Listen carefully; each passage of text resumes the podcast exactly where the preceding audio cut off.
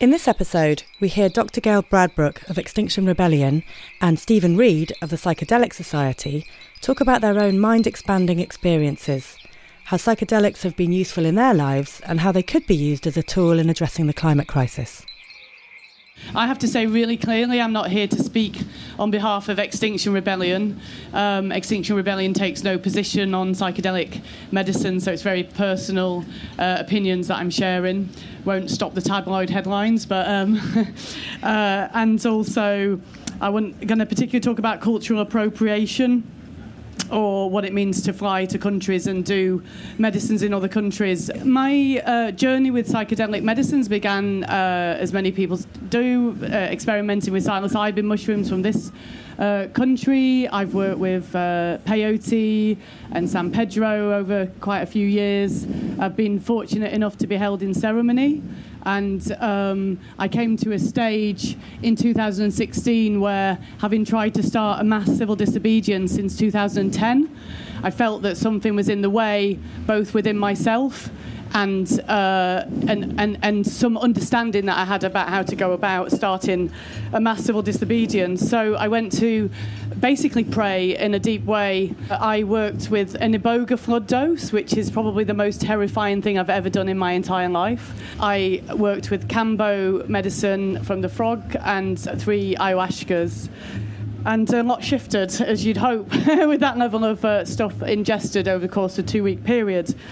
Um, the iboga uh, was really about a rewiring of my brain. It, it reinforced the happy, happiness channels and snipped out channels that seemed to be to do with anxiety.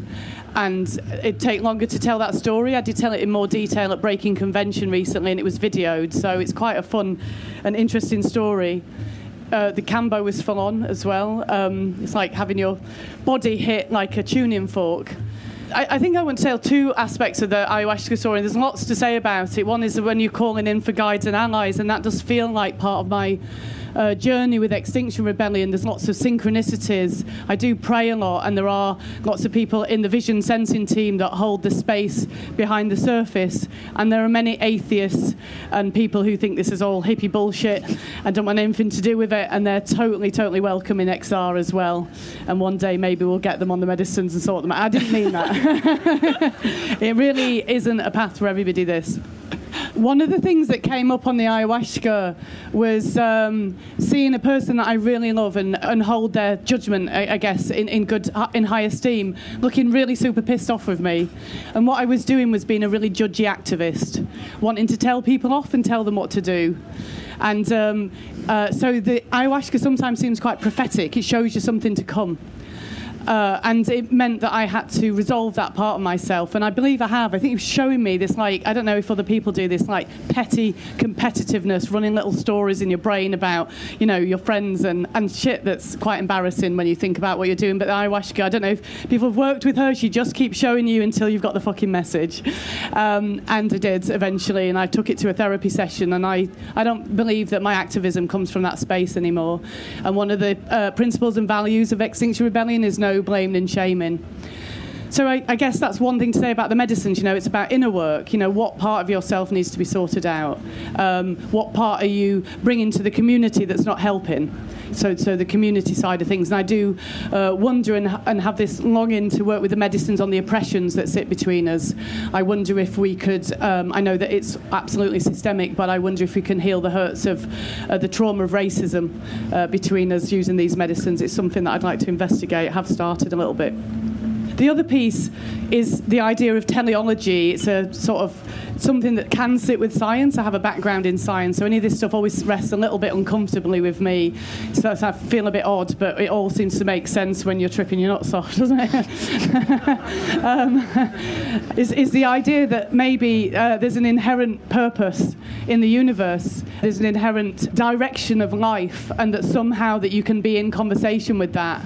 And my experience has been that if you make prayers and offer yourself genuinely in service to life, that opportunities come your way.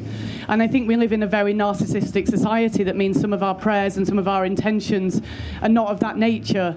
And that's not to be judgmental about it, because I feel like we we're all very hungry people in this overindulged Western consumerist society that's separated us from, from what actually matters. So the kind of genesis story of Extinction Rebellion um, involves uh, part of this journey in, in Costa Rica, where I made this very, very specific prayer, where I sort of prayed for the codes for social change, because I wondered what I was getting wrong that was meaning that, um, you know, compassionate revolution that I'd set up hadn't worked, the tax disobedience hadn't got going, and so on. Uh, who are the team I should work with? Where are they? Are the barristers that I'm talking to got my back, and all this type of thing? And Terence McKenna, you know, Terence McKenna, who's a sort of heroic psychonaut, had talked about the codes in the higher consciousness. So I thought, well, maybe there's some codes for social change. So that was the prayer.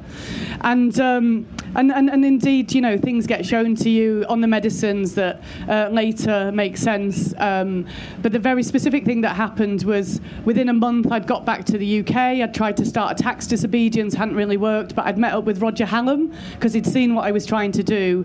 And he was doing a PhD at King's College talking about how things change, how you actually build social movements. And so he said, let's have a meeting. And we had this um, incredible four hour meeting, which for me as a nerd was perfect. There was loads of graphs involved in uh, percentages and uh, theories of, of this thing and that thing, um, lots of which are written up in the Radical Think Tank or a talk that I've given online called How Things Change. And at the end of it, I was just gobsmacked. And it was clear that Roger and I would start working together. And we'd start trying to find other people to work with us. And we were both off doing talks and writing strategy and so on, uh, based on some of this thinking and other trainings that we brought in afterwards. But um, I, I, said to him, Roger, I'm so grateful. You know, I've had this notebook full of notes and things. I said, this is exactly what I needed to know right now. And he tapped the notepad and said, well, basically, Gail, what I've just given you here are the codes for social change. The, the, literal exact words of the prayer. And I actually realised that if he hadn't said that, I wouldn't have recognised that the prayers were answered. And I do wonder how often that happens. And so the thing I wanted to, to, to finish with saying is that I, I think that um, it's really important how we work with these medicines that, you know, whether you see it scientifically, you can think about neuroplasticity. And if you look at neuroplasticity, a good neuroplasticity has 10 stages to it, how you change your brain. And the description of it sounds like a ceremony. Well, ceremonies have been designed by indigenous people for many years, and um, uh, they, they have been gifted in some traditions who us. And I believe, I don't know if people heard um, the wonderful Matt McCartney and his uh, fellow um, artists last night talking about the wound in the British psyche caused by the slaughter of the uh, tribes under Boudica, you know, and the early English Celts on Mona, on Anglesey, in, in, in Wales as well. That wound has, has happened, and, and how to heal that wound is so important because we got cleaved from our own indigenous traditions. And my personal belief is that the ceremonies that we can engage with are there to help us to remember or rediscover or reinvent something of these islands and I haven't yet managed to do a vision quest. Not sure if I will. It feels a bit fucking hardcore, and I realise I'm a bit of a masochist. Maybe I won't. But um, that some people are thinking of, of holding that sort of space in these in this isles in, with our plants now, having le- learned from indigenous people, and I think that um, I've been in. Uh, this is final comment. I've been in spaces over the years where people are praying as pagans or you know it's a sort of solstice celebration people are setting their intentions. And again uh, really without i don't feel this is from a, a, a toxically judgy place but I've, I've, very rarely heard anybody say anything about themselves. And I, my personal experience is I think I think Gandhi said something like the best way to find yourself is to lose yourself in service of others. I'm not trying to say that's what I'm like all the time. By the way, I'm a total dick a lot of the time, but the better part of myself is like that. And I think there's something about how you set your intention that it's about service. Um, it's about saying, I'm here. What does life need from me? If you know what your path is, then, you know, praying for support with that. If you're not sure, asking for guidance. That's been my path, and um, it, it feels as if it served well to come from that place. Thank you. Keep going. Okay, since it's uh, my field, I'm just going to go back to basics a little bit before we then go further out again. Uh, so the kind of definition you might find of uh, a psychedelic in, you know, a news article or textbook nowadays, a substance that induces an altered state of consciousness characterized by a hyperconnected brain state. They're often described as substances that uh, act as a reset for the brain, uh, which is one of the reasons why they uh, seem have so, seem to have so much potential in the field of mental health the higher doses of these substances induce uh, what in the academic literature is called a mystical spiritual type experience, which has this sixfold criteria a sense of unity and interconnectedness, a sense of sacredness, a sense of uncovering some deeper truth about reality, a sense of peace and joy, a sense of transcending time and space, and a sense of ineffability. And if someone has an experience where they feel several of those features strongly, we might say they've had a mystical, spiritual type experience. And one of the things that's so remarkable about psychedelics is that uh, probably beyond any other tool, technique, uh, you know, path, they seem to reliably be able to bring about these, these types of mystical, spiritual type experience. So, some people think of psychedelics very much in terms of the molecules. If you want to think in that way, then they come mainly in three families the, the tryptamines, uh, so things like psilocybin, which is in psilocybin mushrooms, DMT, which is a psychedelic ingredient of ayahuasca, the phenethylamines, uh, mescaline, which is in the peyote and San Pedro cacti, uh, 2CB, and finally the lysergamides. The most famous lysergamide is LSD. LSD. LSD, someone said no. I don't know what you've been taking. So I think there's huge utility in being able to hold both of these understandings of psychedelics in terms of the psychedelic science and as molecules, but also as plants and uh, you know and mushrooms. Um, and when we consider plant psychedelics, mushroom psychedelics. Uh, people often talk about having a relationship with plant spirits or plant intelligence, or my favorite phrase, plant teachers. Certainly, I, in my experiences with ayahuasca, I have found the, the intensity and the complexity of the ayahuasca experience means that treating uh, the ceremony as if I was in the presence of uh, what, you know, a very esteemed teacher to be uh, useful to the point of necessity. You know, when I, when I haven't gone in with that kind of attitude, I've had my ass kicked repeatedly. And it's only when going in with that level of respect, then uh, things start to become a little bit easier and more enlightening. Just a little bit on, on my story. Um, I grew up in South London. I had a happy childhood. I did have a father that struggled with multiple addiction issues pornography, spending, fast food, heroin at various times in his life he was a great father in many ways. Uh, I studied physics at Oxford. Uh, whilst I was at Oxford, both my parents passed away within three months of each other. My father, um, with complications related to his addictions. I went to study complexity sciences at Bristol University.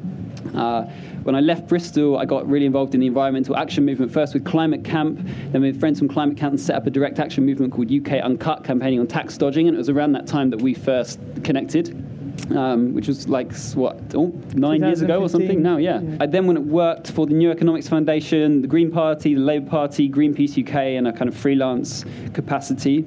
It wasn't until 2012 at this very festival that I had my first psychedelic experience. Woo! Yeah, so it's, it's, a very, very special place for me. Uh, it was, uh, yeah.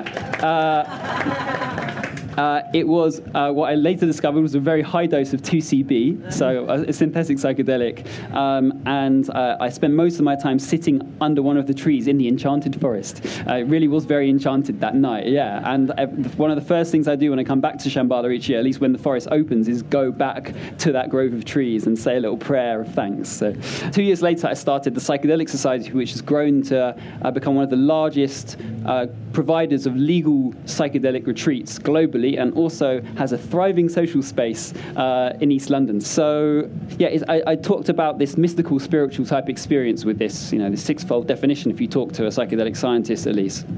And it's really this first feature, this sense of unity and interconnectedness, which has been for me the most profound teacher, and I think is uh, the kind of key lesson or key way in which psychedelics, plant medicines can be useful to the environmental movement. Gail and I share analysis that at the, the core of the problem is what uh, Charles Eisenstein, if some of you know him, called the, the, the story of separation this idea that we are somehow uh, like encased like bags of flesh fundamentally separate from one another and certainly separate from the natural world the, the world of the wild And what goes with that uh, often is a sense that nature is a kind of uh, unlimited source of resources and an unlimited sink for all of the shit that we want to put in it.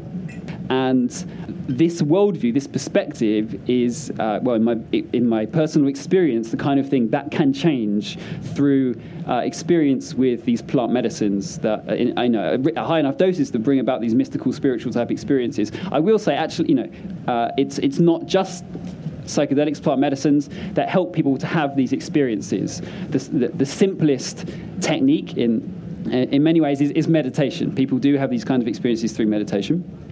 Um, and I, I, don't think psychedelics, plant medicines are for everybody.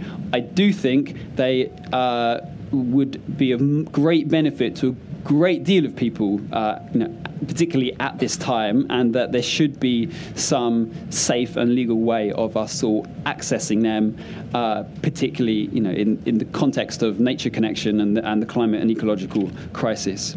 Final thought I don't think it's a coincidence that indigenous cultures that do continue to live in harmony and balance with the natural world almost all have a deep relationship with one or more plant teachers, whether that's ayahuasca, whether that's peyote, whether that's tobacco.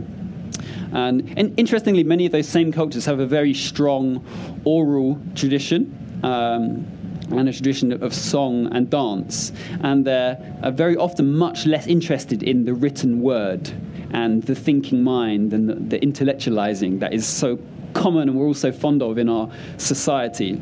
Instead, it seems they're tuning into what, for me, often it, it can often be considered a, a deeper or, or, certainly complementary wisdom. That is the wisdom of the body, the, the, intelligence of the gut and of the heart, and yeah, and finding ways to transmit that through through their voice and through their and through movement rather than simply relying on words. So don't take anything we're saying too seriously. I guess that's a, you know, and make sure you do find that way of, of connecting with the mystery. Thank you.